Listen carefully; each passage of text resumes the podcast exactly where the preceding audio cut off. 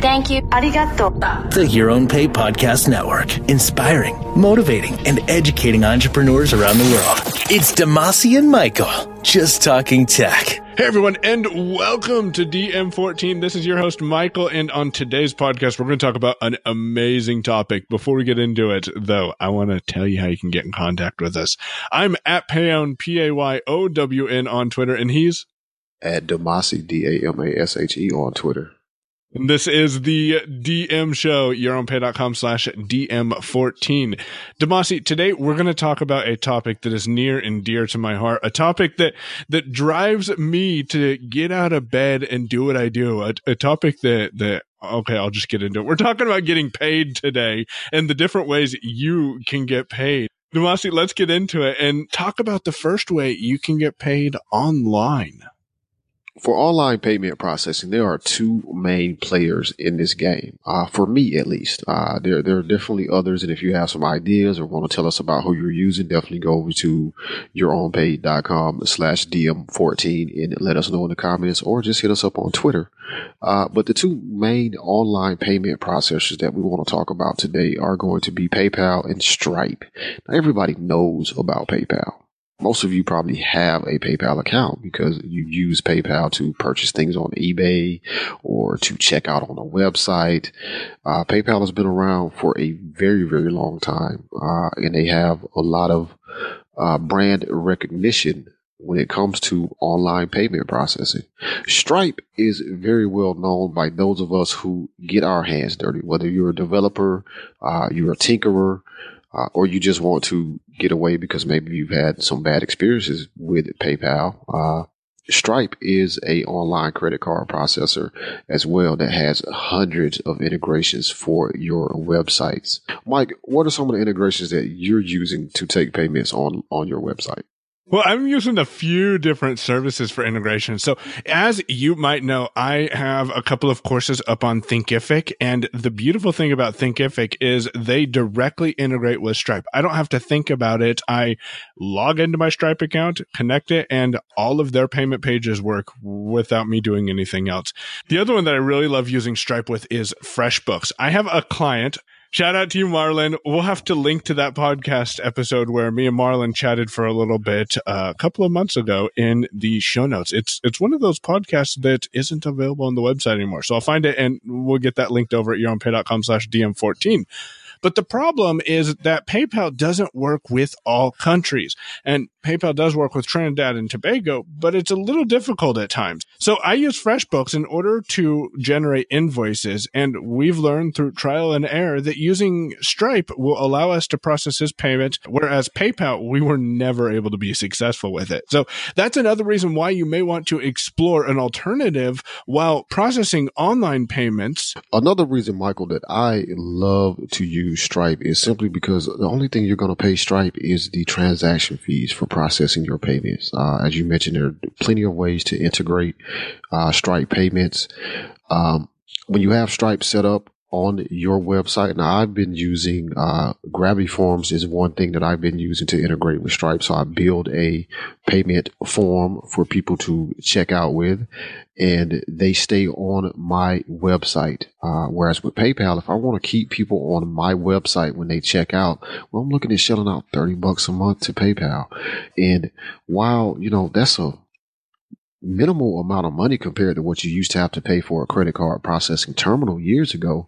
Uh, we're talking about getting started here. You you want to minimize your expenses. So offering PayPal as an option for those that have PayPal accounts or that are familiar with PayPal is awesome. But being able to keep people on your site and being able to process payments in whatever currency that someone needs to pay you in is one of the reasons that I absolutely love, love Stripe. Now, Mike, you mentioned that with Marlon, you're using FreshBooks to invoice him and take his payments. And that's going to take us right into uh, our next topic, which is invoicing people. How do you get people to pay you for a service that you have provided or a product that you have given them? Uh, and they're not going to your website. Uh, and another way to do that is via email, via invoice. So, Mike, tell people about FreshBooks and how this invoicing thing works. What's so great about FreshBooks? So, what's so great about FreshBooks? FreshBooks is a cloud accounting software that allows me to add my expenses. So, anything that I spend, whether that be paying someone to produce content, thank you, Drew, or pre- or paying someone to produce show notes for me, thanks, Amit, then I can go in and add those expenses to FreshBooks. And at the end of the year, I'll be able to pull a report, or at the end of the quarter, I can pull a report and see how much I spent. But more importantly, and more related to this episode, we can also add invoices to FreshBooks. When you add that invoice, all you need to do is add the person's name and email address. And if they're already in your database, you can just select their name and the information will be automatically filled in. And then you enter the rate of the hourly job or the task itself and the quantity and you hit save invoice. You can preview it and or send it to your client via email or snail mail. And then they can log in and either pay you with uh, PayPal if you directly integrated PayPal or Stripe, which is cheaper for you and looks a little more professional too. I don't know about you, but I'd rather pay someone with a credit card than pay someone with my PayPal account. Absolutely. And I, I, keep going back to the integrations with Stripe because it keeps people where they are. It looks absolutely professional. I'm not spending extra money uh, to keep people on my site or to or to give people the look of my branding. Uh, you know, when using PayPal in some cases, you're getting PayPal's branding. Uh, once they go over to make a payment on PayPal, you're getting PayPal's branding. That's no longer your branding, uh, without you offering up a great deal of money to PayPal monthly. Uh, another great thing about FreshBooks, as Michael mentioned, it is a cloud accounting software. So you can build in your projects and your tasks and what it costs for that. And as you submit invoices, uh, all the information is pre-filled for you to send out that invoice. Uh, makes it very easy for people to pay you. But again, uh, come tax time, we're just getting past that or just got past that here in the U.S. Uh, you know, you can pull your information from FreshBooks and be able to see where money was spent out. As Michael said, you can keep track of your expenses related to business. Uh, and you can see where money came in. It makes it very easy to do your taxes, whether you do yours, do them yourself or give access uh, to an accountant to be able to look at your data, not actually access your full account, but just to access the data they need to do your taxes. And that takes us into the final step of how to get paid. When you're meeting somebody in person, how do you take that payment? And we have several options. There's of course PayPal. PayPal will offer you a free card reader that you can plug into your mobile device, swipe a credit card, or you could manually enter that information uh, Stripe has several integrations that also work. Uh, there's a Stripe application on the iOS App Store, I know for certain, that will let you manually enter payments or scan a credit card. Or you can use the FreshBooks app uh, with their card reader and take payments right there in person, and you're good to go. Mike, have you used any of these at all? I have, and I want to make other blind individuals aware of something that's important, at least for iPhone 6S and earlier, with the devices. And I haven't tried it with the Lightning port. I don't know if you have, uh, Damashe, but with the iOS with the iPhone 6S and earlier, you have to plug these devices into the headphone jack. So from what I've heard, I have not experienced this myself because I haven't used these devices. I've seen them, but I haven't used them. But from what I've heard, using Bluetooth headphones is typically required in order to process card payments because VoiceOver will try to go through the headphone jack because you have something plugged into it. Have you experienced that, Damashe?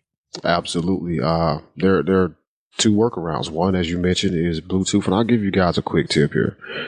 Uh, make sure your Bluetooth device, your Bluetooth headset is already paired, but off before you plug in the card reader into the headphone jack. Once you've plugged it in, then turn on your Bluetooth. That will take the audio from where voiceover is trying to send it out of the headphone port to the Bluetooth connection. And there you're able to take payments. Uh, the other solution that I came up with, or well, not me personally, but that was, you know, thought of by several people years ago was to use a headphone splitter.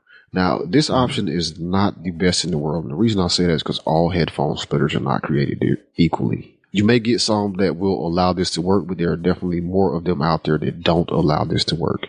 Now, some companies have issued devices that connect over the lightning port, which is amazing if you have an iPhone 7 or 7 Plus, because uh, you don't have a headphone jack. Uh, but it's also great for anybody else using any other uh, model of iOS device to take those payments. Now, some other options that you have though is a lot of these applications will allow you to manually enter the card information. Uh, so one way that I've handled this in the past is to get to the point where I need the person to enter their card information and just hand them my phone, turn off voiceover, type in your card number, uh, go through that process. Once you've done that, boom, your card is charged. You entered your information. I didn't see it. I don't know what it is. I didn't touch it. Uh, and we're still good to go. I still have my money. You still are a satisfied customer and everybody keeps moving. I like that method. I never thought about that in the past because then it keeps that security and it makes people feel confident that only they're seeing their information. Uh, I appreciate that, Damashe. And do you have any final thoughts you want to add to today's podcast talking all about getting paid? You can always leave a comment over at yourownpay.com slash DM14 for this episode or get at us on Twitter. I'm at Damashe, D-A-M-A-S-H-E, and Michael is at Payown, P-A-Y-O-W-N. Thanks for listening. We'll chat with you next week.